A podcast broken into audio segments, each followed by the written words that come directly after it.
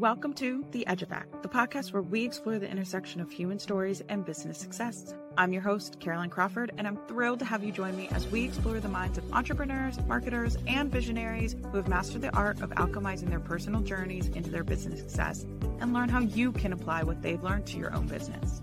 So, whether you're an aspiring entrepreneur, a seasoned business owner, or simply someone fascinated by the power of human stories, the Edge Effect is here to offer you insights, inspiration, and a fresh perspective on what it truly means to make your mark in the world. Get ready to be moved, motivated, and challenged as we embark on this incredible journey together. So let's begin. I'm Carolyn Crawford, and this is The Edge Effect. Hello, everyone. I am with David Saggio, owner of David Saggio Photography, a photography studio focused on making people look their best for the world to see. David, welcome. I'm so excited to dive into the human story behind the brand. Oh, thank you so much for having me. You know how I feel about you, so I, am excited to to do this. Awesome. Okay, I really I have so many. Like I said, I have so many questions for you about what you do specifically in your business. But I actually, before we get into mm. All of that, I want to start with about like just your career in general. Do you mind giving a bit of a rundown of your career thus far? Sure. I'm, I'm kind of a mutt. I've been all over the place. Um, I first looked through a camera lens at the age of 17 and fell in love with it. Um, I was just amazed at how you can make the world look differently.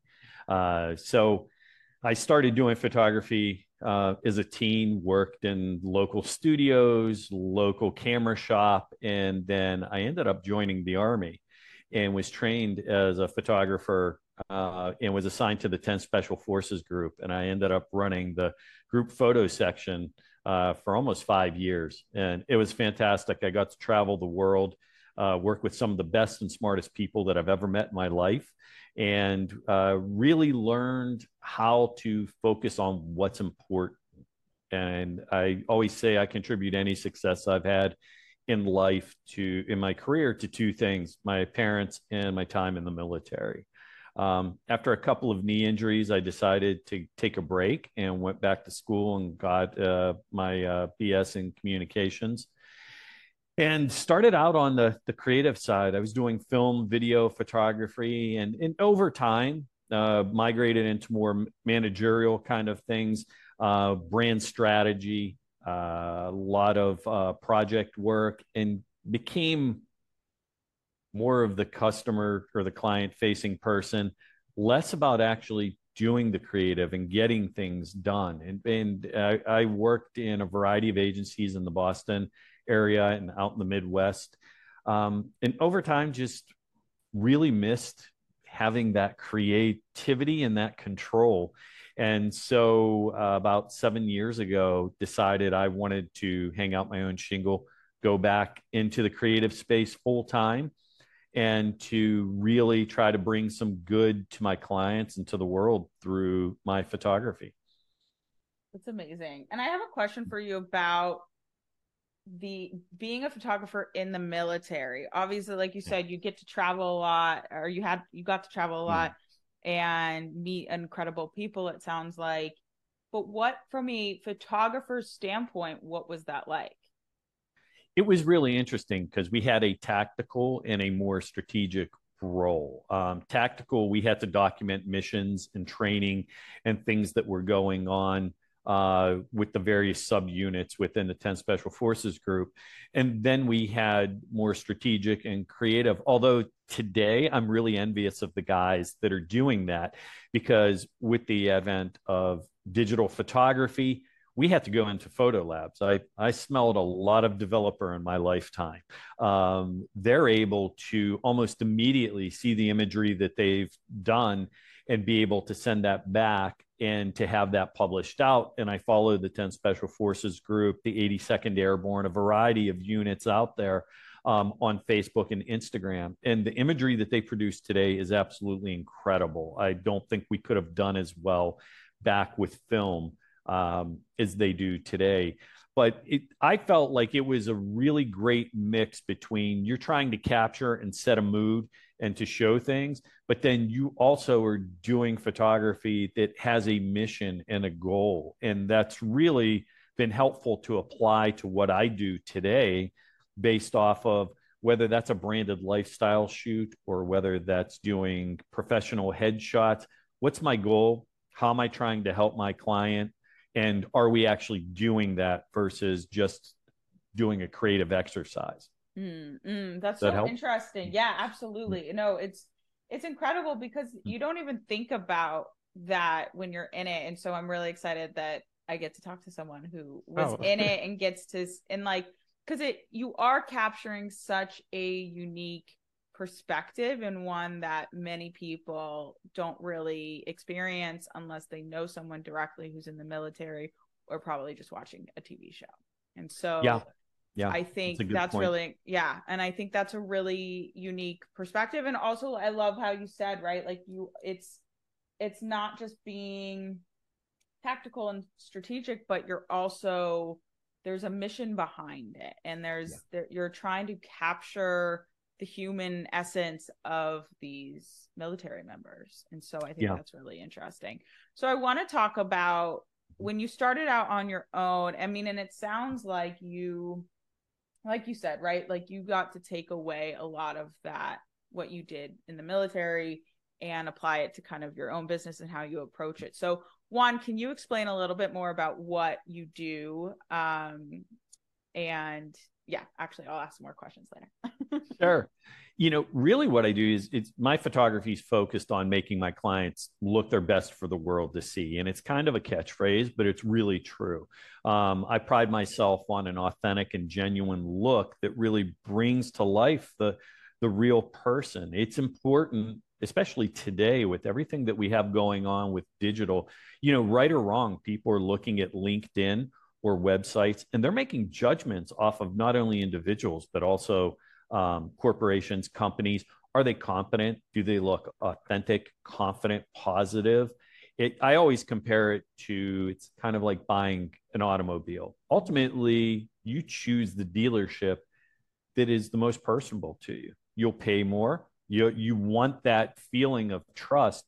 And so, what I try to do is create a picture of confidence. And that can take a variety of forms. As I said, it can be a, a, really solid headshot, it can be a business portrait, it can be putting them into their environment or even their personal side of life. But my goal is always I, I, say my goal is to make my clients successful mm-hmm. if they're successful i'm successful and that's really key and to convey that value to them that that's what i'm here for and i i'm really you know lucky with as we talked about the focus on the mission and the goal but also during my agency time of brand strategy i think that's what gives me a differentiation from a lot of the commercial photographers that are out there is I understand brand and ultimately what you're trying to do with it. So I will have conversations with C suite executives or communications directors about what are you trying to convey and how do we do that visually so that it fits in with your brand and it helps to form your visual brand so that when people see it, you're getting the emotion and the action out of it that you want. That's incredible because I also, and I will say, full disclosure, I don't know much about the photography industry. I've never really thought about it beyond outside of our conversations sure. about it as an industry and the fact that there's strategy behind it, right? Like I think to the general consumer, or maybe I'm alone in this, mm-hmm. I don't know, but I think generally you know it's like okay it's got to be good quality people there's different styles that people can be attracted to and whatnot but when you it's like when you show up you're kind of like yes you want someone to give creative direction and that's really what when you see a difference but i think yeah what's interesting to you is that you are looking at it from a very strategic standpoint. Like this is what yeah. this is what you're trying to convey. So this is the direction that we're going for. And and it's beyond hey pose like this. And it's beyond you know sit here or whatever it is. So can yeah. you share can you provide like a little bit of insight into what that process looks like when you're on set with someone yeah usually the, the the hard work goes prior. I always work into any of my proposals that we're going to have x number of meetings or x hours of coordination prior because if you wait until you're on set then you're constantly kind of chasing the ball because there will be eh, you know with technology today and I, I, think you saw it when when i photographed you i shoot tethered so everything can go into the computer everything can even be uh, sent to an ipad. So if it's a client team they can look at that. And as we're shooting they can be providing feedback. Wow we like that. We don't like this or can you adjust this? And i'm able to do that in real time. But the overall look feel? What's the lighting? Is it more dramatic? Is it more open and airy? What are we trying to convey? Mm-hmm. I try to do that up front. And even if I'm doing, say, a volume shoot of executive headshots, I will ask those questions. What uh, what's your website like?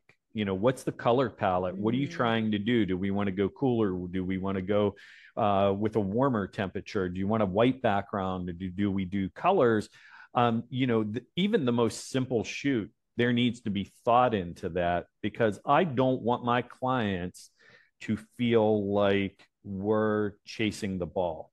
I want to convey the confidence I want to bring out in them and capture. I want them to see that in me that, hey, I've done this before. I've got this under control. And yeah, we're going to have variables that pop up.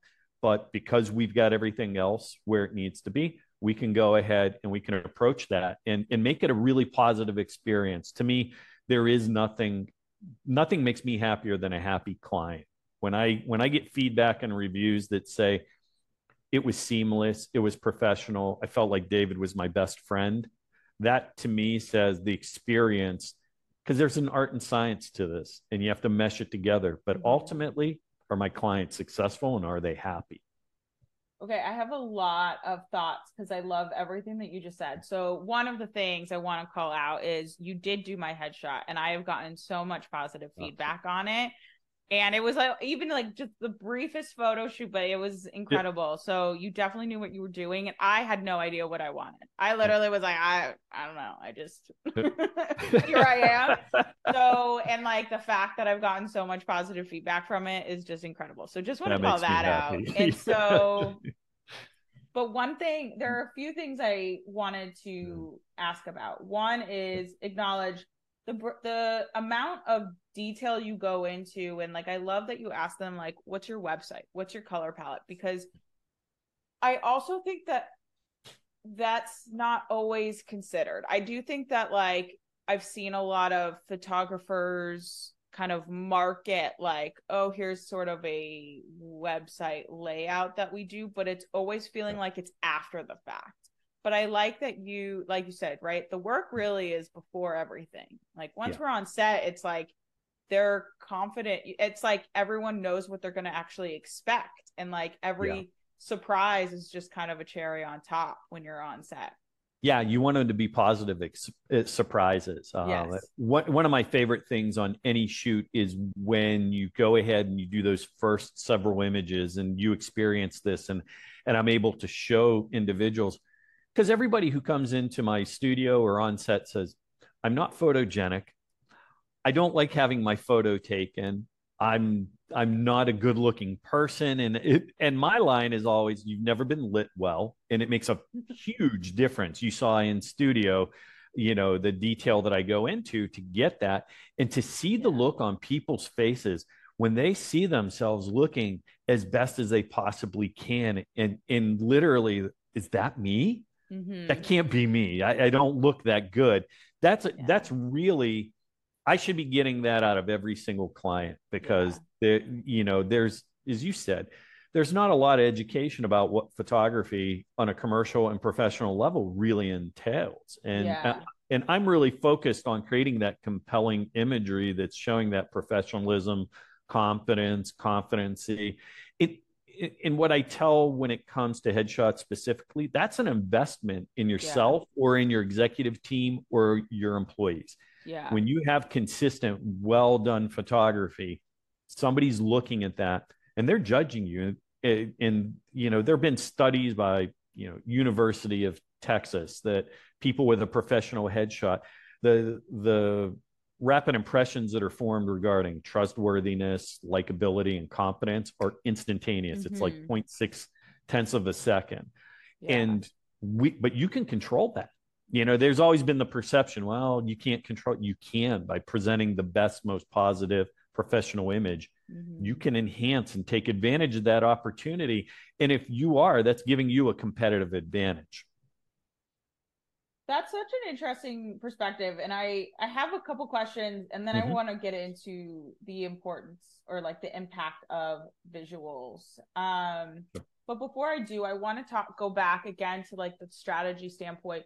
What is something, and you mentioned a few bits of like, you know, kind of insecurities, I guess, that arise. And I'm definitely like the very first photo shoot I ever did, I was like, I don't know what the hell I'm doing. like, what is this? Please don't look at me. Like, what's going on? but and it and then even still, like again, when you uh, you when you took my headshot, it was so, in the finest detail. You were like, just move your chin this way. I was like, what the hell is that gonna do? like, you know what I mean? It's just like it's in this finest little details, but it really did make a huge difference. And I would never have known that. So just want to acknowledge that, that like, that is the benefit of investing in a high quality photographer because like you really have no idea. Like it's it really yeah. makes a difference. But also okay sorry before that tangent the brand strategy aspect what is what are some things do you when you're asking these questions do you find that people know the answers to them or do you help kind of guide them? Um i would say 75% of the time i'm guiding that conversation because people will just be like well it's a business portrait or mm-hmm. you know they like simplify that, it in a way mm-hmm. we want that ceo photo you mm-hmm. know well do you want him in his office do you have a space in your building that's especially uh, photogenic? Is it all glass? Do you overlook the city? You know what what are the options? So a lot of times I'll end up doing a scouting trip. I have a biopharma client over in Cambridge, Massachusetts. Uh, we do several shoots a year. Um, in updating their team or their their brand imagery for their library that they use in their marketing and PR. And you know, we'll even though I've been in their two spaces multiple times, before a shoot, I'll get together with their EVP of communications and we'll go through and I'll literally take imagery with the iPad so that we know, okay, this is a possibility. This is a possibility. What are we going to do? Um, and it just, for me, it gives me a shot list that I can then follow and I can get agreement on. Mm-hmm. Um, and the client then has skin in the game. Right. They're not just sitting there, you know, ah, yeah, that's okay. Or no, that's not really what we're right. looking for. They I've incorporated them into the process. Now I'm guiding them and I, my job is to ensure that we do all the right things and have the best light and the best locations. But I want them similar to when I did your headshot, when we would stop periodically, look at what we got, I'd give you feedback and direction and say, which mm-hmm. one do you like? And we'd star different images. It's the same thing. No matter the size of the engagement, I'm following the same sort of process to ensure that I'm getting the quality that my clients deserve. Mm-hmm. That's incredible. And I love that right like you really do come to them as like a partner and, and to make yeah. sure that they are getting not just what they want because i think a lot of the times too when we hire help were like i don't i know what i want to but i don't i kind of want you to tell me what i want. Yeah. The bar can be set very low. Right. um, and, and, there is you know you'll find even with higher end clients who, who do have a pretty good idea what they want they don't really know what they want they know what they don't want. Mm-hmm, mm-hmm. yeah but that's such a great point yeah. Yeah so uh, another thing too, going kind of going back to what I you mentioned earlier about like it's a first impression that you're essentially providing them yeah. to people or you're providing them to provide to others, right? And so mm-hmm. one of the things I want to kind of touch on is like just the impact of visuals. I think especially now with all of social media, we've got Instagram as basically a uh, portfolio, LinkedIn, like you said, people's headshots and things like that. I'm curious to know your thoughts on how that is strategic. Like, how does that really come off strategic and different from, or how can they leverage that diff- to be different from their competitors? There's so much bad imagery that's out there. Mm-hmm. Um, there's stock photography. I, I when when I worked in the pharmaceutical space, we used to laugh about commercials Are you going to have daisies or daffodils in the field that your target audience is going to run through because the drug worked so well for them?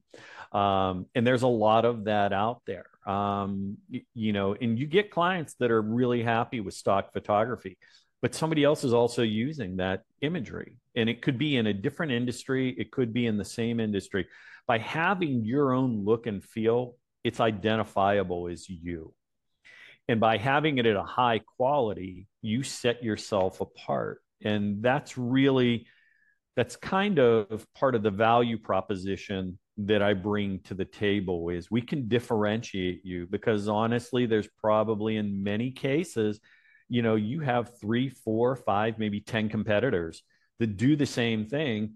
And you can argue how well you do it, functions and features, things like that. But when people first engage with you, they're going to go to your website, they're going to look on LinkedIn, and they're going to look at any sort of collateral that you can send them. And if you're creating a consistency across all of that, then that really one, it shows professionalism, it shows attention to detail, and it's showing your personality.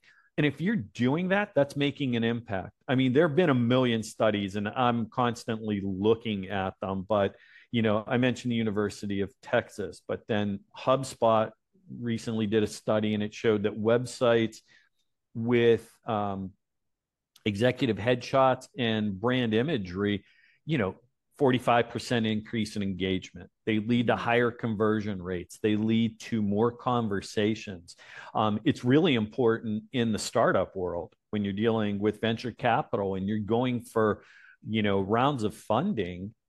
Your professionalism is what's really helped because you can talk to it, but they're looking at everything across the board as to do I want to invest in you and why? So you need to take every opportunity to maximize your brand and your visuals and your professionalism.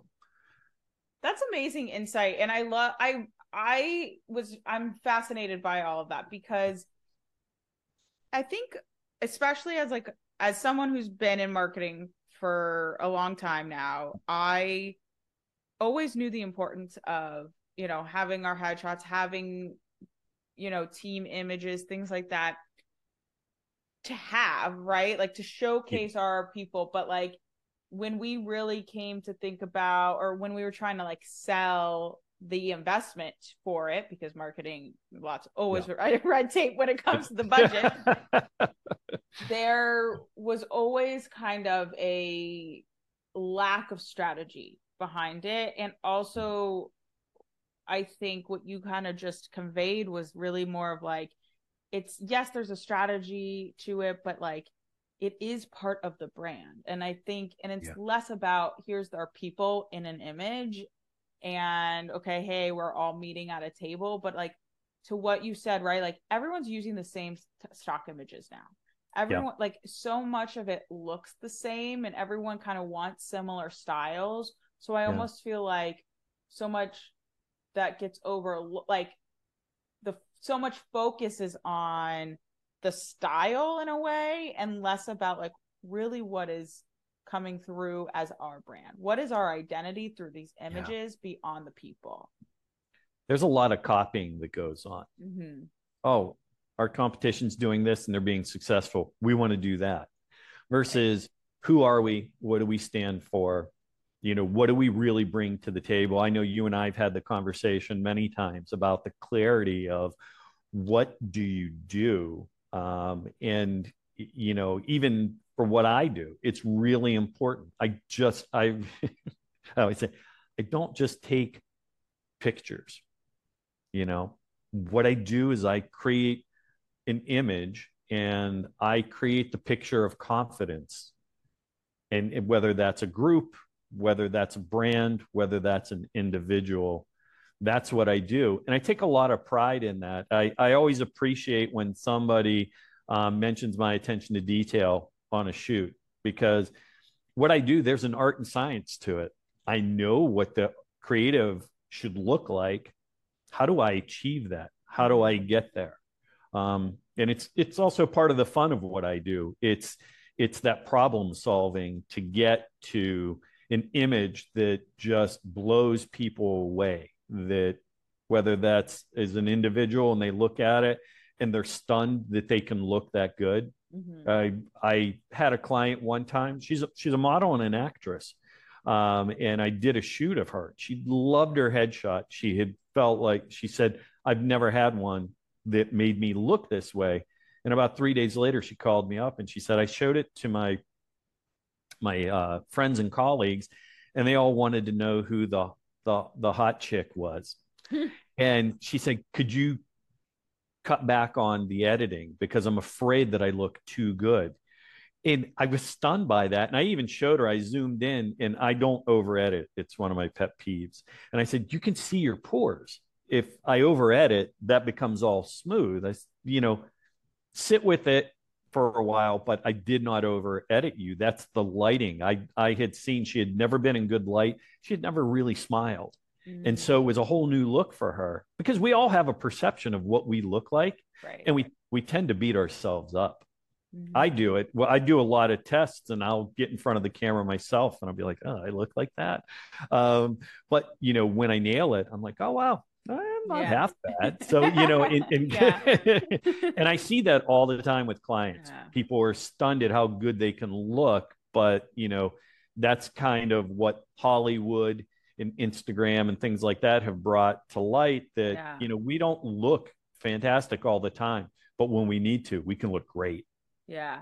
I love that because it I mean and you had mentioned this earlier and I actually had circled it on my notes is that that art and science piece, right? It's yeah. You it's be like I said like it's beyond just being like okay, you're going to have here's your shot list, you're going to sit here, you're going to do this and you know move be in this scenario, right? Like you're like, I know the creative, but how do I achieve whatever we're trying to achieve, right? And yeah. I think, and it sounds like it even go like at least from my amateur mindset of photography, it sounds like this is the style that we're trying to achieve, but it's be it sounds like it's actually not even the style. It's like so beyond that.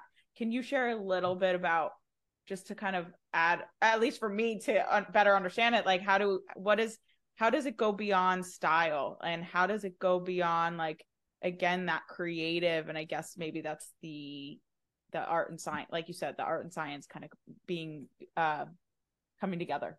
Yeah I, I think it's why you and i when we talk marketing get along so well and have the viewpoint that we do. It's the essence of who you are. As a company an executive team, a person, uh, know, it's the essence of who you are because ultimately we're people and we interact with each other and and we form opinions and anything we can do. I, I always when, when i was on the the brand side i always people would be like we have to have social social social. It's like you need to have a website. It's the only thing that you fully control. That's your environment. That's your playing field. That's how I feel about the imagery as well. It's something that we can control, but you have to come to that that point of what is your essence? Who are you? What's the number one thing you're trying to convey here? Because you, you know from all your marketing work, when you ask client, what are you trying to achieve? Well, I want to achieve A mm-hmm. and, and B and, and C and D and E and F. And no, it's what are you trying to achieve? If it's creating if it's increasing sales then everything you do goes towards increasing sales. If it's mm-hmm. brand recognition everything goes towards that. And you know i always i think it was calvin coolidge the quote of you know nothing in the world can take the place of persistence. Talent won't genius won't education won't. And and that's how i feel about my photography. That's how i feel about marketing overall is if you're laser focused, and this is a takeaway from my military days, what are you trying to achieve?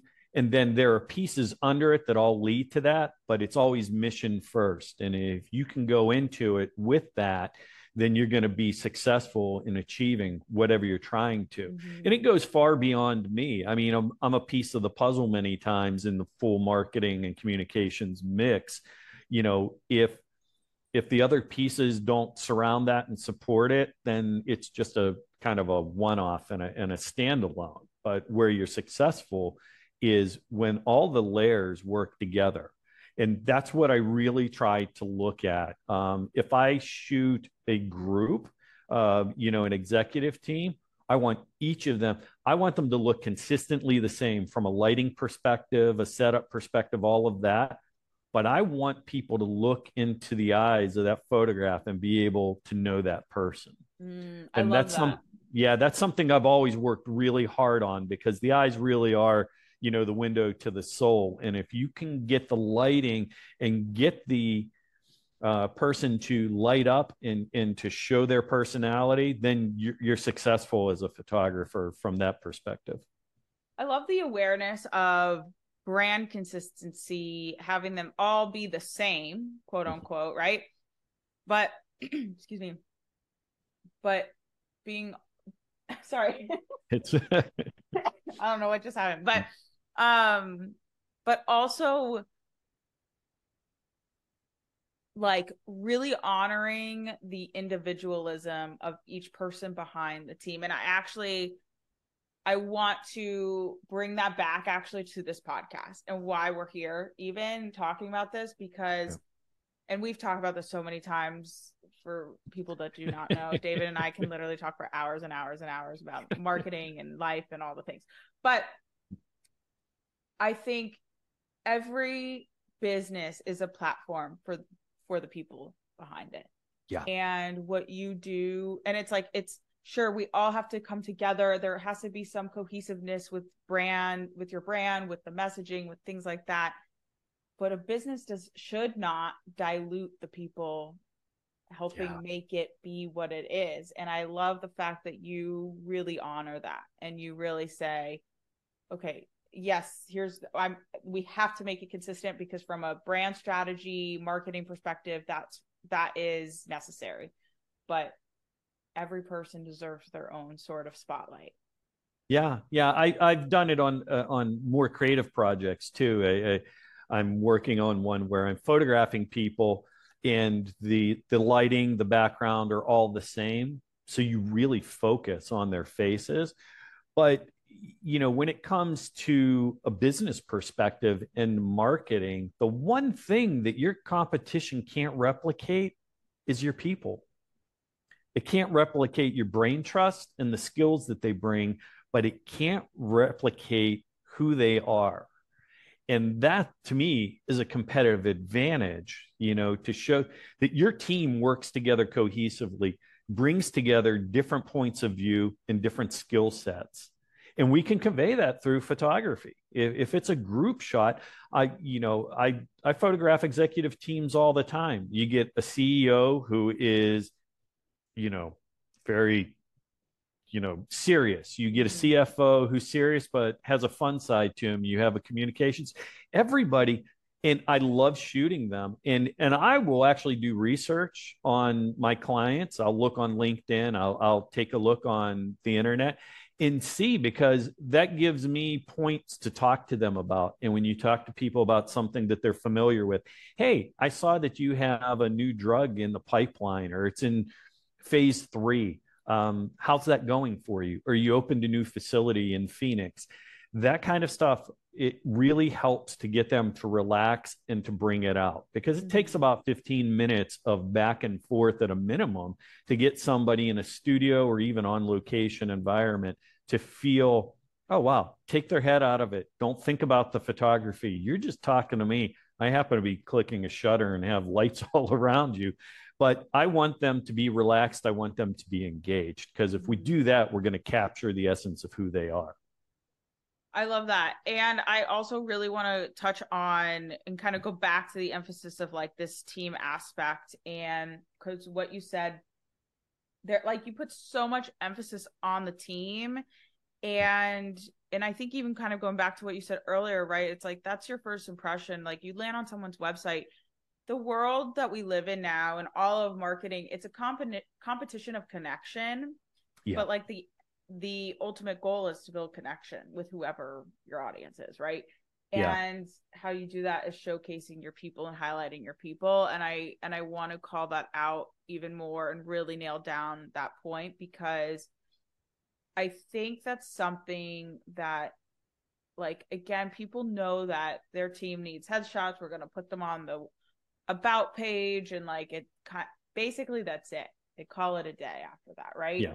But I think to what you're saying and to really pull out like the essence of it all of what how you work with larger teams, for instance, because it sound excuse me, you've had like a mix, right? You've worked with individuals, mm-hmm. but I think for like and like everyone knows from an individual, okay, I need a new headshot, I need to look good, all the things, right? But like the importance of why invest it really is an investment in your team to get someone like you who really knows how to capture their individual personalities and really bring that out really showcase that because the i would say that the and i'm curious to know your thoughts on this hmm. when you see them all together you can see what the dynamic will be like as potentially their client right or whatever it yep. is that they're selling of course yeah, you know, you, you bring up so many good points. In in you're spot on. We talk a lot about investment. Mm-hmm. You know, whether that's marketing or what I do specifically, and people are always looking at ROI. And and sometimes I feel like headshot says commodity. You know, it's just yeah, get them done, and and as long as they look okay, we're happy. But if you look at all the places where you're using professional imagery of your team, of your executives. It's on LinkedIn. It's on your website. It may be on your your uh, uh, business cards. It's on your iPhone, on your you know your contact info. If you're doing it right, it's on professional networking sites. It's if you're doing speaking opportunities. If, if you start to break it down the cost really becomes effective on on a per use basis and you're gaining that consistency. You know and we talked about having that consistency as a group together but that consistency also applies when they're individually. That if somebody say you have three members of your team that are speaking at different conferences those photos are of the highest quality. They're consistent. Somebody is going to see that multiple times. It's it's like anything we do in marketing multiple touch points. So by ensuring that you have that kind of quality and that consistency you're going to get more out of it and that's really what i you know when i talk about educating the client that's where I really try to come in because if I can do that and I can help them, they become a long term client. And that's really what I'm looking for. I can certainly do the one offs and, you know, you shoot them one year, you may see them again in five. But teams that are consistent and looking at their visual brand every two years, three years at the most, um, are the ones that tend to, from what I see, be successful overall in what they do because they're understanding everything you do has an impact and they're controlling as much of the message as they possibly can. And that's really what this is all about controlling the environment, controlling the perception, controlling how we look and how we come across.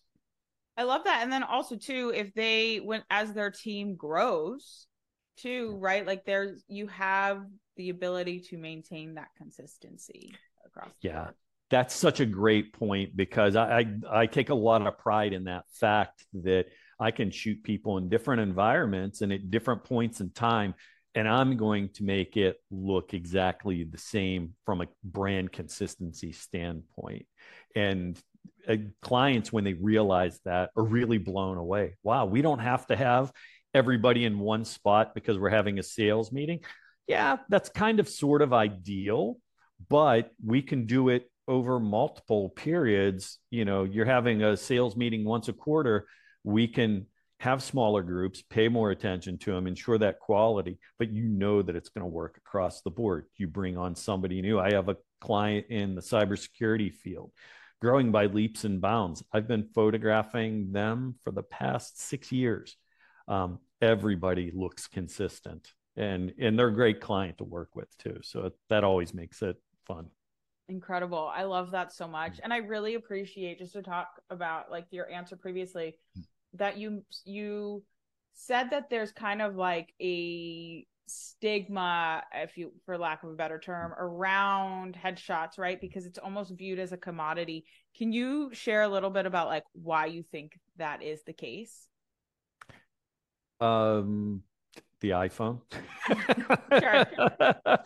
Honestly I, I think i think that that's been the big driver but now we're going through the whole artificial intelligence you know ai thing. Upload 30 photographs of yourself and ai will create a, a headshot for you. It's not really doing that. It's not capturing who you are. It's not able to bring out what makes you special. Um you know but photography's always kind of been that way. You you even get photographers that i, I call them the the tech geeks. It's always got to be the latest and greatest. I'm a firm believer that you know you can give me an old kodak pinhole camera and a couple of light bulbs i should be able to light somebody and make them look um, pretty good but it is viewed as a commodity and i think it's because of you know the iphone technology um, the idea that well we need 100 people so let's just sit them down and do their shawshank redemption in processing shots just one after another. And i won't actually take those people on as clients because they clearly don't value um, what i do or or their employees from that matter. And generally that ends up resulting in poor quality. And and I do have a really high standard for myself. And if I don't think I can achieve that then I'm not going to take that on. Um, it's it's a constant battle. ROI and investment in showing value. In photography is a competitive space. I will always be undercut. It just happened to me. Um, an RFP for a large healthcare um, prospect here in Boston. Um, was looking for an RFP. I put it out, and they ended up. They specifically said they didn't want to be with the person that they had been because they were relaunching their website and their visual brand, and they felt like it wasn't captured. So we had a long conversation about it. Unfortunately, I didn't get it. They went with that same person mm. that they mm. had used previously because they were already in the system. It was easier for them with procurement mm. and all of that. And I get it. That's part of you know the dynamics that we deal with because we are in business but it's unfortunate i was really looking forward to it and, and knew that i could present their talent in a way that they hadn't before mm-hmm. but it's always going to be that way um, right you know, you and I have talked about. I've I've studied with Peter Hurley and the Headshot crew, and I'm an associate uh, within that, which means I'm in the top ten percent of headshot photographers worldwide. And I take a lot of pride in that because it's it's not an easy process to get to that. But even all of us at that level fall into this where sometimes people just aren't going to appreciate what we bring to the table, or at least they're not going to feel that they want to spend that much. And that's where that commodity mindset comes in. So I've started doing a lot more content marketing mm-hmm. where I'm looking at those studies that University of Texas has done, HubSpot, LinkedIn, um, different people, the psychological aspects of having high end quality photography and putting that out there to help educate my my target audience a bit more. Mm, interesting. I love how you I thank you for sharing that example because one, and I think just anyone who listens to this can probably relate, like you will always get undercut. Like it's oh. just it's just part of it. And I love the example that you use because you didn't get undercut by someone completely new. Like they went back to someone they knew. And that yeah. is actually one of the probably the most common things that happen is like people are afraid to do something unfamiliar. Yeah and that's always going to be the case. And all you can do right like yeah you were looking forward to it but all you can do is just keep moving on. So thank you for sharing that example because i sure. it, it's nice to know just from one business owner to another that we're not alone in no. that and it happens. Fear but, drives a lot of our our prospects. Totally. And especially yeah. like you said right you're in the top 10% of headshot photographers worldwide. That's That's incredible. so like just it's just amazing the fact that like even that happened. So like, like I said, thanks again for sharing with that. So I want to talk about um shift the conversation a little bit and focus more on you specifically and you mm-hmm. as a business owner. So can you share I guess that let's start with Peter Hurley. I believe that Yeah. was the name you said, right? So Correct, let's yeah. start with him and let's I want to know kind of like the photographer world, like what is the that standard actually mean? It's, a good question. So um, when it comes to the headshot crew and, and Peter Hurley specifically, Peter's the guy. Um, uh, I give Peter a lot of credit. He has built a network and an empire um, based off of headshot photography because he does he, two things, and, and I think this is why uh, it resonated with me and why Peter and I um, really connected. One, we believe it's our mission to help people look their best. Um, and and what we do is more than just click the shutter we're really having an impact on people with what we do so based off of that we should be the most well trained the most well versed and that we should be able to bring a quality level so that people and an experience so that people feel incredibly um, good about themselves when they walk out and when they get their photos. Um, and Peter developed the, it's called the Headshot Crew. And, you know, to become an associate, he has to review your portfolio and it's 15 photos and they have to be your best 15 photos. And it's a process. I had to be reviewed three times. Um, and I thought I was going to make it on the first try. I thought, I got this we go down to things like zooming in and taking a look at the whites of the eyes. And because of the color temperature of the lights we do, it tends to make the whites go blue. You got to get that blue out of there. You know, uh, are the lights positioned correctly? You saw that we use that kind of triangle setup within your eye. Is it covering your pupil or is it in the, you know, the color portion of your eye? Um, is the shadow, the definition of your chin proper? Because if it's not then we look like a tree trunk. Um, you know so it comes down to that art and science aspect of it. But he he was very particular because if he's going to have you if he's going to refer you he wants it to be of his quality. And honestly it's a journey and i don't think i fully appreciated it at times and got frustrated and everyone i've talked to who uh, you know, those of us who have made associate feel the same way.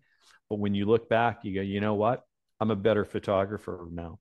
And, and that's really what I looked at when I decided I was going to go this path to increase the quality of what I do. I looked at it long and hard. And as I said to my wife, I said, ultimately, what I care about is I'm a better photographer. I'm producing the best work for my clients so that there's no doubt I'm helping them. And as I look back over the last year, year and a half, I can say without a doubt my quality, my attention to detail, and my level of acceptance of what I do is way higher. I look at things that I did four or five years ago and got good response of and you know kind of had my look and now I look at it and I, I, feel like it can't even touch what I'm doing now. And I'm probably going to feel that way in another two years because it, to me, the worst thing you can do, especially as a creative professional, is to rest on your laurels, to, you know, hey, I got this down and that's it. Because there will always be somebody that will work harder and, and continue to push and become better than you and that's not something that i'm interested in. You know i want to be the best but i also know that that's a journey not a destination. Mm-hmm. right and, right. You'll it, it almost is like okay i'm the best at this stage right now and then like you won't be like you said there's always going to, like it the, the goal is almost moving. It's or a moving target i should say. Yeah i think it's it for me it's more so i'm the best me right Mhm. now but in two years i'm going to have to be the better me. Yeah. Um, and so you know it's constant experimentation evolving what we do. And i do love the community that i'm part of with the headshot crew. We we're critical of each other's work but in a very positive way and very encouraging. And i i now have a network uh, literally across the world uh, of uh, colleagues and compatriots that if somebody asks, "Hey, do you know somebody in, you know, Utah um, that could photograph a, a project?" I can easily recommend them because I know the level that somebody has to be at and what they went through to get there. So we're able to have a great referral network with each other. I love that. That's amazing. Yeah. So let me ask about like so you said you started out on your own 7 years ago, right? Mm-hmm. I mean, you've been in photography for many many years Ever. now, but I think it's been what more than 20 years? Uh yeah, we don't want to talk about that. um well 7 years ago either way, but how has your I mean, and I you kind of just touched on it just even the past year and a half, right? How much you've grown as a photographer. But how has David Saggio photography evolved since when you first started to where you are right now?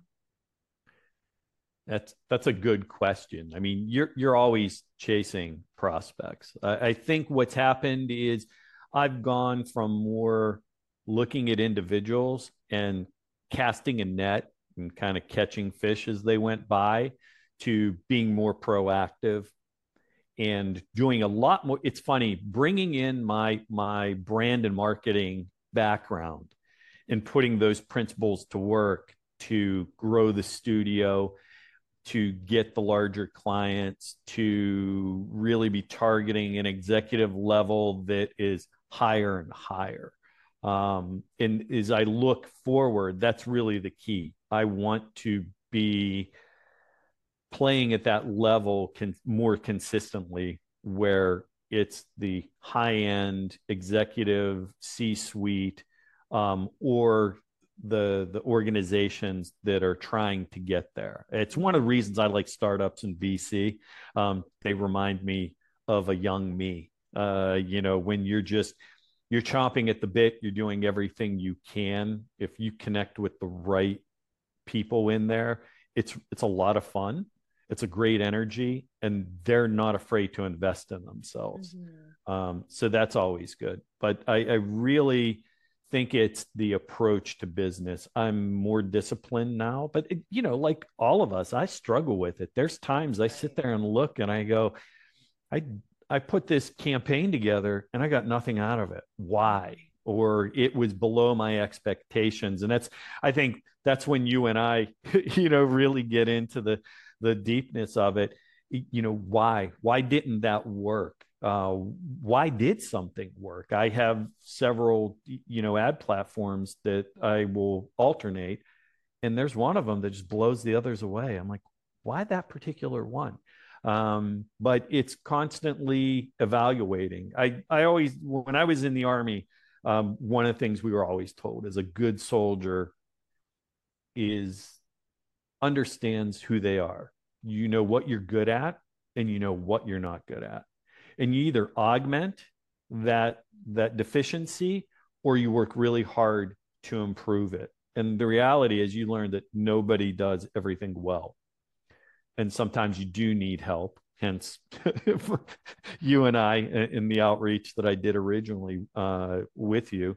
Um, but sometimes you need help and it doesn't always need to be a big lift but sometimes it's just hearing something you already know I, I, think anthony robbins has said that you know he says i don't tell you anything you don't know but sometimes it's just good to hear it and so you need that being a, a sole proprietor you know that's my name that's on the door mm-hmm. that's a big deal mm-hmm. i actually just um just received italian citizenship so I, am yeah, I'm Hello. a dual citizen. Uh, you know, and it, I am it, jealous. it was a long process, but it also it lets me work seamlessly in Europe now. So that opens from business perspective, that opens up a whole world to me. But you know, it it gave me pause when I picked up my passport that that's my grandfather's name. Mm. You know, he came to the United States in 1909. Um, no internet, no TV. I don't even think he had radio because he was from a small village um, in Italy, but came here on a promise and built a life that has filtered down from my aunts and uncles, my father and mother, to me, and now to my daughter. That's a big deal. I want to make sure that my name is synonymous with positive um, feelings, uh, quality, and that you know I can bring some good to the world with it. I love that. Oh my gosh. Okay, I have so many points to touch on. um, I don't even know where I want to start right now. So, okay, I would say I'm going to quickly go to the beginning of what you said.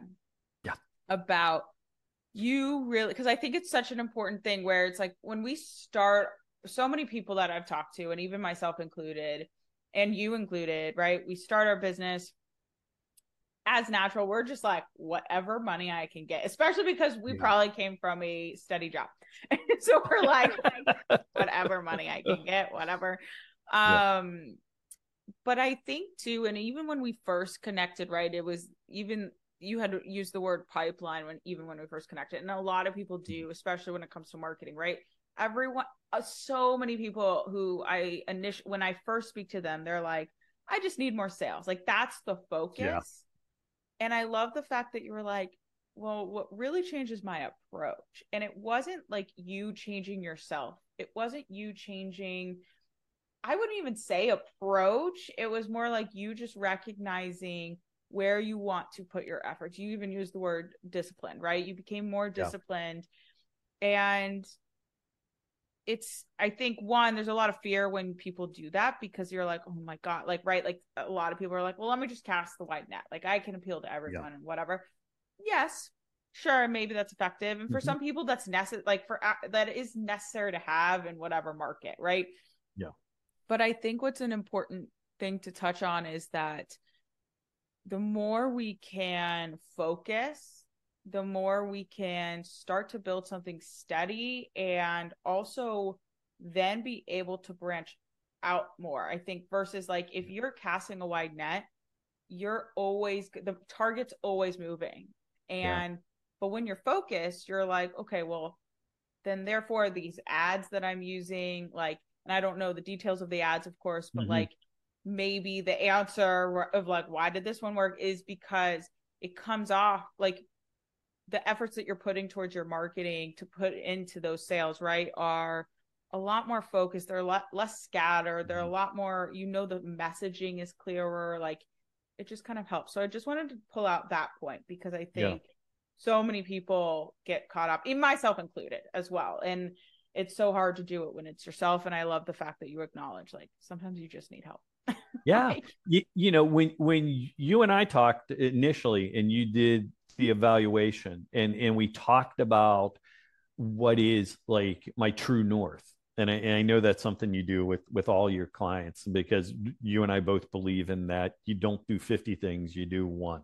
Um, and and I hear that conversation a lot when I, when I'm reviewing things and I'm looking at my marketing and how I'm engaging with prospects of what do I really do? And when you do that it I won't say it makes it easier, but it makes it clearer. And you mm-hmm. still have to get there. But um, you know, it, it's a constant effort. Um, it's marketing is not just let it go. Running a business is not putting it on autopilot. You know, mm-hmm. especially when you aspire to um, have your business associated with a certain level of quality um, then it's important. Yeah, there there are plenty of photographers out there that they'll take anything and go, i don't fault them at all it's really what's your approach um, and that's also for, necessary for that segment of audience that they may be appealing to exactly well. i i i realize i'm not for everybody mm-hmm. um, and it where that came to me is i also one of my my lines of business is i do high end automotive photography mm. you know uh, bugattis um, things like that that that are being shown at Pebble Beach, and and the detail that I do on that is is really down to the pixel level. And what I realized with that is there are people who just, no matter what, they're not going to see what you bring to the table, or they see it and they just don't want to engage with that or spend that, and that's okay. The hard part is getting to the point of saying, okay, I need to move on to the next thing. Um, I I played hockey my whole life. I'm a goalie. You can't stop the puck that's already behind you. All you can do is forget about it and look at the next play. And that's, I think that's a really good business lesson to have of learn from it, but don't dwell on it. Move on to the next thing. I love that. I love that so much. Um, okay, so the next thing I want to talk on is what you said, right? It's your per it's your grandfather's name, it's your personal brand. Obviously, and I'm curious to know just briefly, like what did you always envision it being David Saggio photography, or were you kind of toying around the idea of generalizing it, or I guess neutralizing it, I should say? Nah, I, it was always my name. Amazing. I, I want people. I want people to know that's that's my photography. Yeah, that's yeah. my imagery that's out there. Which is fair. I mean, it is your talent, right? And so I'm curious to know how, especially since your background includes marketing and branding, Mm-hmm. how does that differentiate? Like, how, because you're marketing a personal, like your brand is a personal brand essentially, right? So, Yeah. how have you, did you notice any sort of difference or was your approach to marketing different because of that? It probably was. I didn't really think about it because I was really trying to market it, but I wanted to make sure that the David Saggio photography was it's part of me, but it's also a little bit separate. Mm. Um, but I I felt like by using my name, and I, I actually had a former colleague of mine um, when I was looking at putting out my own shingle. They said, "Well, you have a cool name." I was like, "Yeah, I kind of do." and, and but it's Italian, you know, everyone exactly it just rolls off the tongue but you know when i looked at it i said you know if i'm putting my name out there there's no there's no leeway in quality Mhm. it has to be as good as i'm able to be at any given moment um, while always aspiring to to be the best and that was really important. When, when i was a kid my mom um, she was she was great at the guilt thing. And she would say to me before you ever think of doing something that's questionable she said think about papa and your aunts and uncles and what they would feel seeing the family name in the newspaper in a negative way. Mm. and that always stuck with me It- you know to this day i still hear go to run a red light and i hear my mom go what would the family think? But you know i like that. I like having that anchor to my heritage and my past and i do bring that into my photography and how i approach things. My mom was that person that you know if somebody needed something she was there. She always gave them a good experience. She was always kind and and i try to do that it's not always easy you, you, know but I try to do that with my photography. I just did a project of my dad was a paratrooper in World War II, was in the Battle of the Bulge with the 17th Airborne Division. Um, most of those soldiers are gone now. I think there's like 14 or 11 that are left. Wow. But we have an organization called the Scions that gets together. It's the sons, the the grandsons, you know, the the family around that and we go and we celebrate them so i photographed people at this latest reunion holding a a framed 8 by 10 of their loved one of their trooper I love that. and i have to say even i was stunned at the emotional aspect of it. And i had one woman in particular who came up to me later that evening and she goes do you realize what you've given us? And i was like yeah i, I know. She's like you don't. She goes this isn't a something this isn't a gift for me. It's for me my children my grandchildren and it honors you know those who came before us. And that's really powerful and it's not just that type of project. That's Mhm. every, every photograph i take every finished photograph that's the best that it can be. Um, you know that's something that i'm putting out there with my name on it. I don't give out unedited photos. I don't give out raw imagery because at some point somebody would look at it and if it's not as good as it can be would say oh who did that? And they'll say oh david saggio photography. Oh okay.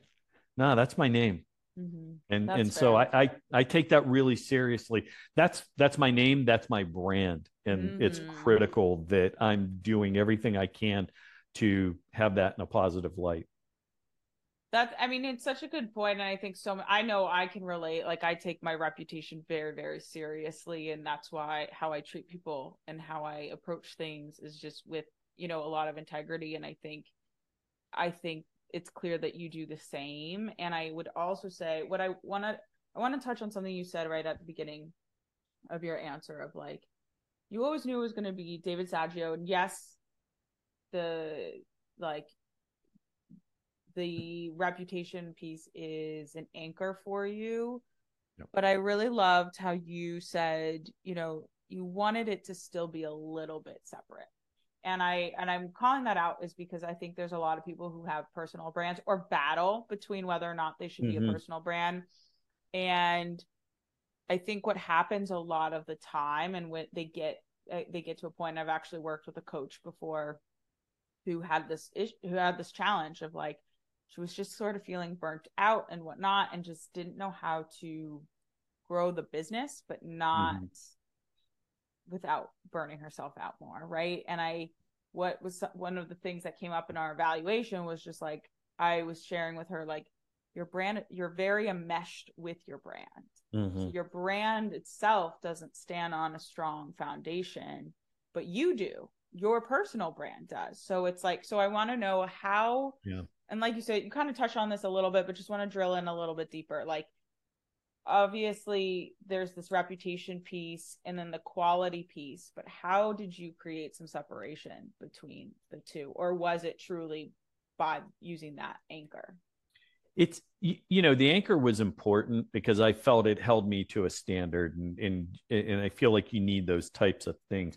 But there is a separation, and it's it's interesting the the story you just told because it's hard not to take this personal, you know, especially from the, the creative side.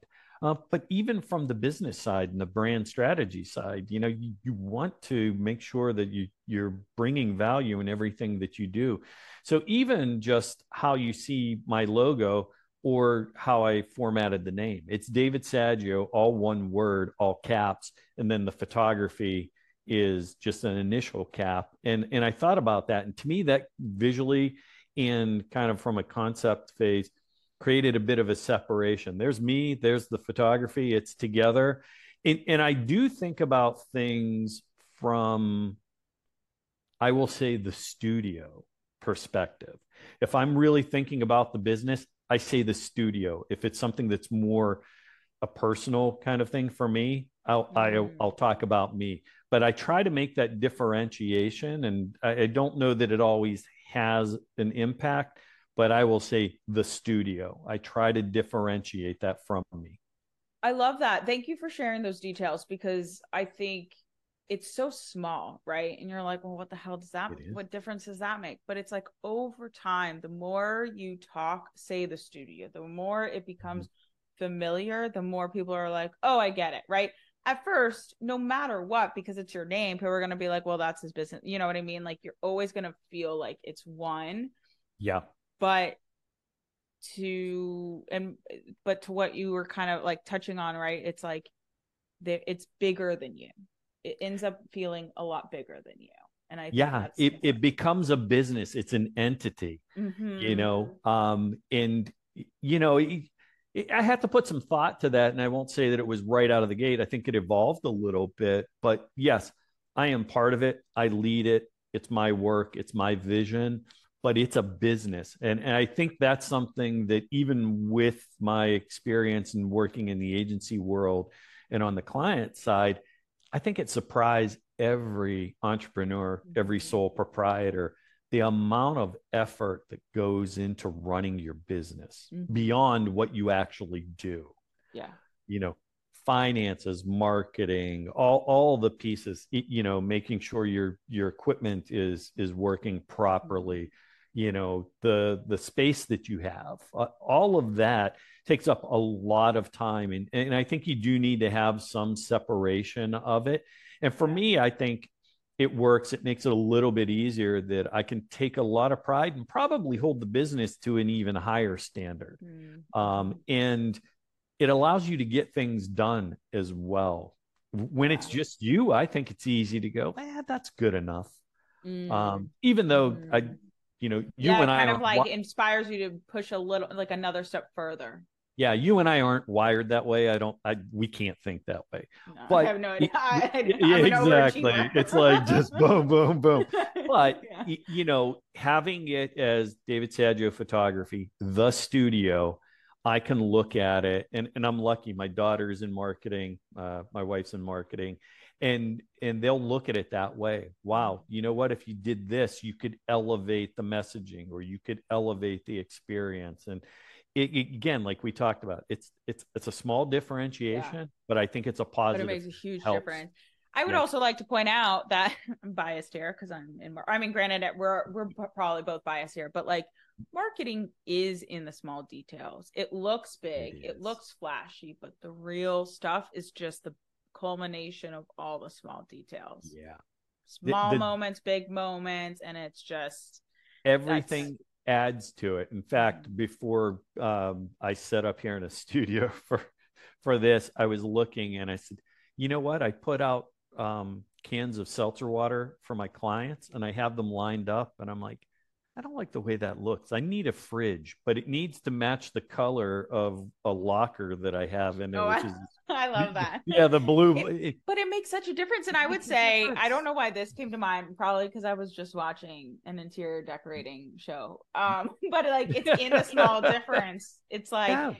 there's it doesn't it could be the color of one small like glass right? Like it makes it just makes a huge difference it's all in the details and i It think is. that really goes the same with marketing and again how you position your brand so I really and I want to be mindful of time because we've been Sure. chatting for a while now but I do want to talk about earlier on when you were like Mhm.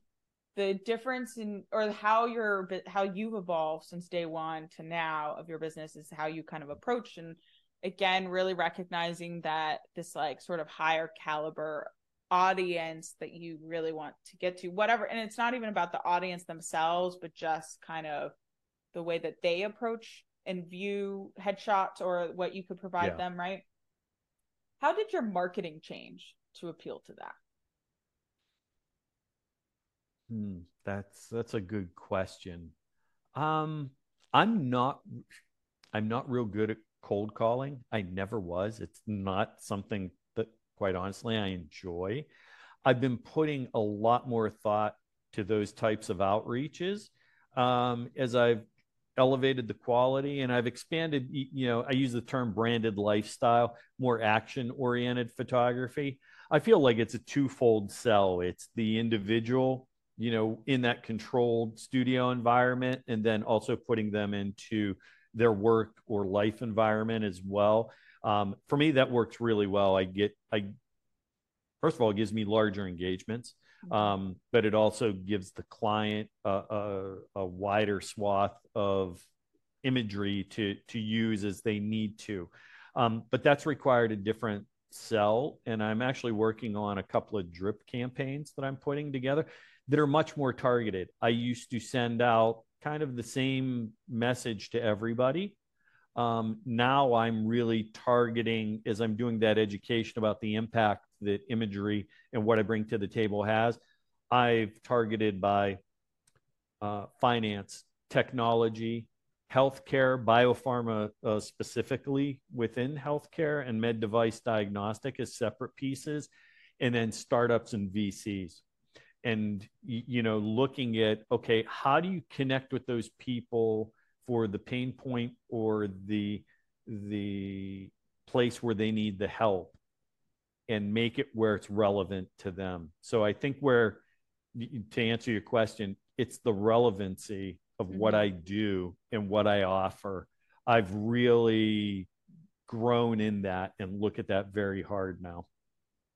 Interesting. That's I mean, and it's I love how you use the word relevancy because it's that really comes boils down to positioning. It's like Yeah. how are you why does this matter and why does it matter to this particular audience segment, right? How do why does this um and how and also to what are they attracted to and that's the relevance. And positioning really comes down to Yeah. To why is it relevant? Why should I care about this? And how do you make yeah, how do you make that connection and it's going to be a positive thing to Yeah. get them to take the next connection and the next connection and you know it really is important i mean if you look at it we're bombarded with messaging nonstop mm-hmm. i mean unlike anything that anyone you know even 15 20 years ago saw um, and it so our competition the way i view it isn't just other photographers other studios mm-hmm. other commercial photography entities that are out there it's coke it's pepsi it's chevrolet because they're all using the same channels they're bombarding people as well mm-hmm. so we mm-hmm. have to break through that and to me the best way to break through that is to be relevant and yeah. to find some you know you have a need i can solve that need for you or at least i can help you yeah and i think too on that note right it's like we are all trying to figure out how to make it known that we're relevant in a way right and i think that really is always the hardest part because it's like we know we are but how can other people do it and i think mm-hmm.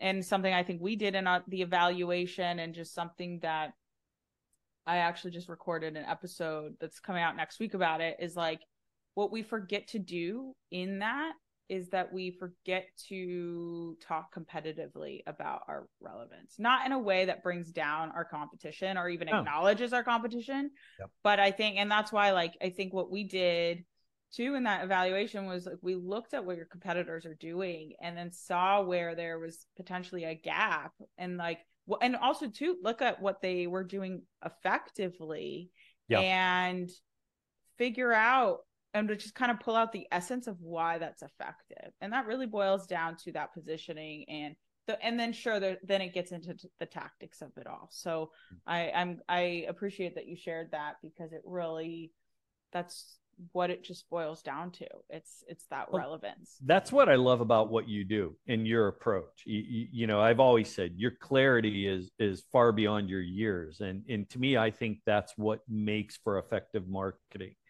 is having clarity and also under you have to really have introspection you have to understand who you are like i said what do you do well what don't you do well and it, you don't need to bash the competition. In fact, I think that's probably the worst thing you can do because you you're not only does it not play well, but it's giving them you know time off of off of your dime. Um, you know, my my father was my dad wasn't a guy for saying like i'm teaching you a lesson right now but he did it in subtle ways and it was through sports i had four brothers so mm-hmm we, we had bloody noses a couple of hmm. times a week. But my dad used to always say, don't worry about what the other guy's doing. Worry about what you're doing. Mm. If you do your job well, then you'll be okay, whether yeah. that's on the field or off. And again, you know, it's something that always sticks with me.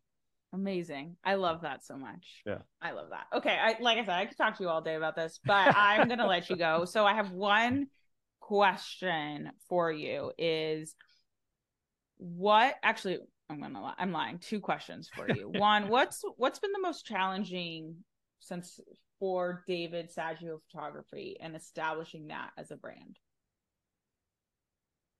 differentiation from mm-hmm. everything else that's out there.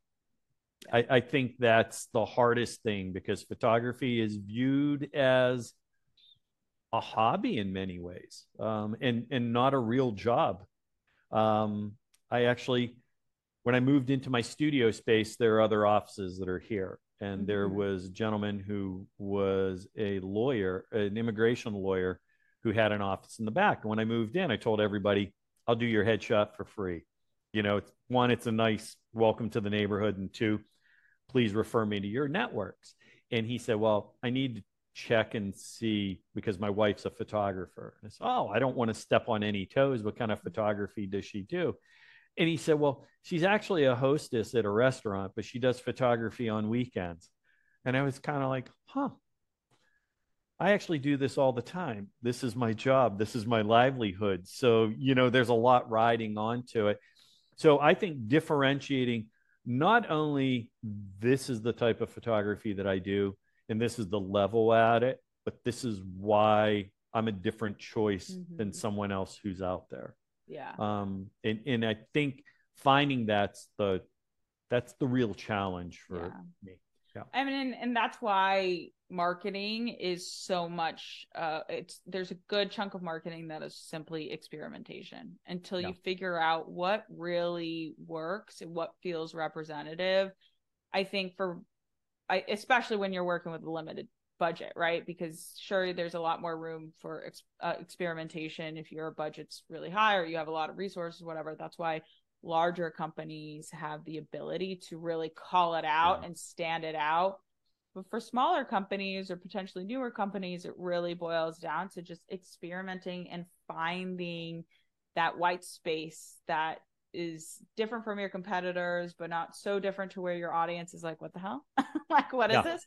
And yeah, it's, it's just line. it's a fine it... line. And it's and in the it it is a game where the rules keep changing because Always. of all the changes in how we connect with one another and absorb things and look at instagram alone. They went instagram from alone, imagery I mean, to reels and now they say it's coming back to imagery again it is. yeah and know, even just, linkedin. Yes everything yeah. everything is changing and that is the game and that's why you just have to figure out what works for you and block yeah. as much noise as you can yeah. yeah if you again if you focus on yourself and do it well then you you you're 90% of the battle is done yeah, 100%. So what okay, what's one piece of advice you'd give to people who are struggling with their differentiation? Ask for help. Mm. Ask for help. It's similar to as I I said when people come into my studio and they're like I'm not photogenic. I, have never had a good photo taken of me. I'm I'm ugly. I'm this. I'm that. Um, we all see ourselves in a certain way we see our businesses in a certain way. Sometimes you need an outside lens to give you clarity. Mm-hmm. Um, and that's a hard thing to do. It's hard to let somebody else take a look at your baby and say, eh, it's not the prettiest baby, mm-hmm. you know, and and to get that. But if you're open to it, and, and I experienced this with the headshot crew quite a bit you know, to put yourself out there week after week and say, here's some of my best work that I've done this week and have it be picked apart. And you're like, wow, these people are cruel. And they're mm-hmm. not. They're just saying, you know what? You need to get the blue out of the whites of the eyes because mm-hmm. that's not what the human eye looks like.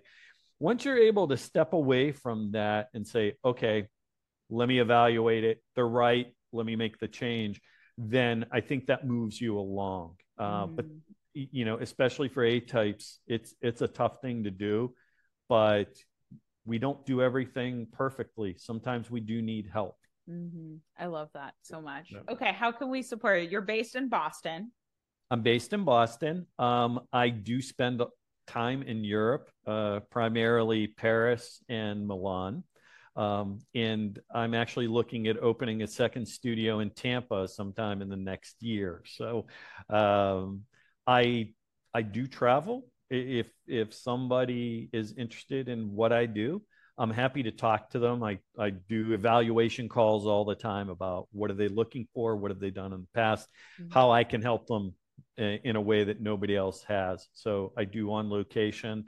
Um, and I would love to, you know, as your audience is out there, um, talk to them. Even if it's not necessarily me, I have a pretty broad network and I can always help to refer them.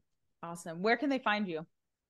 David Saggio, uh, davidsaggio.photo.com and davidsaggio.photo on Instagram. Those okay. are the best ways amazing. We'll put it in the show notes as well, of course. Great. Okay, awesome. Thank you so much, David. Oh my God. This was so much fun. You so know how fun. much I enjoy talking to you all the time. I knew this would be great and I and I thoroughly enjoyed it. Me too. That's it for this week's episode of The Edge Effect. But the journey doesn't end here. We encourage you to take the lessons learned from our guests and apply them to your own entrepreneurial endeavors. As you navigate the ever evolving world of branding and marketing, remember that it doesn't have to be overly complex. But communicating your brand effectively is an ongoing journey. It requires continuous refinement, a deep understanding of your audience, and an unwavering commitment to stay true to your story, the unique edge that sets you apart. Stay tuned for future episodes where we continue to unravel the challenges of branding and marketing through the incredible impact of human stories. Until next time, keep embracing the edge, embracing your story, and making a difference through your business. I'm Caroline Crawford, and this has been The Edge Effect.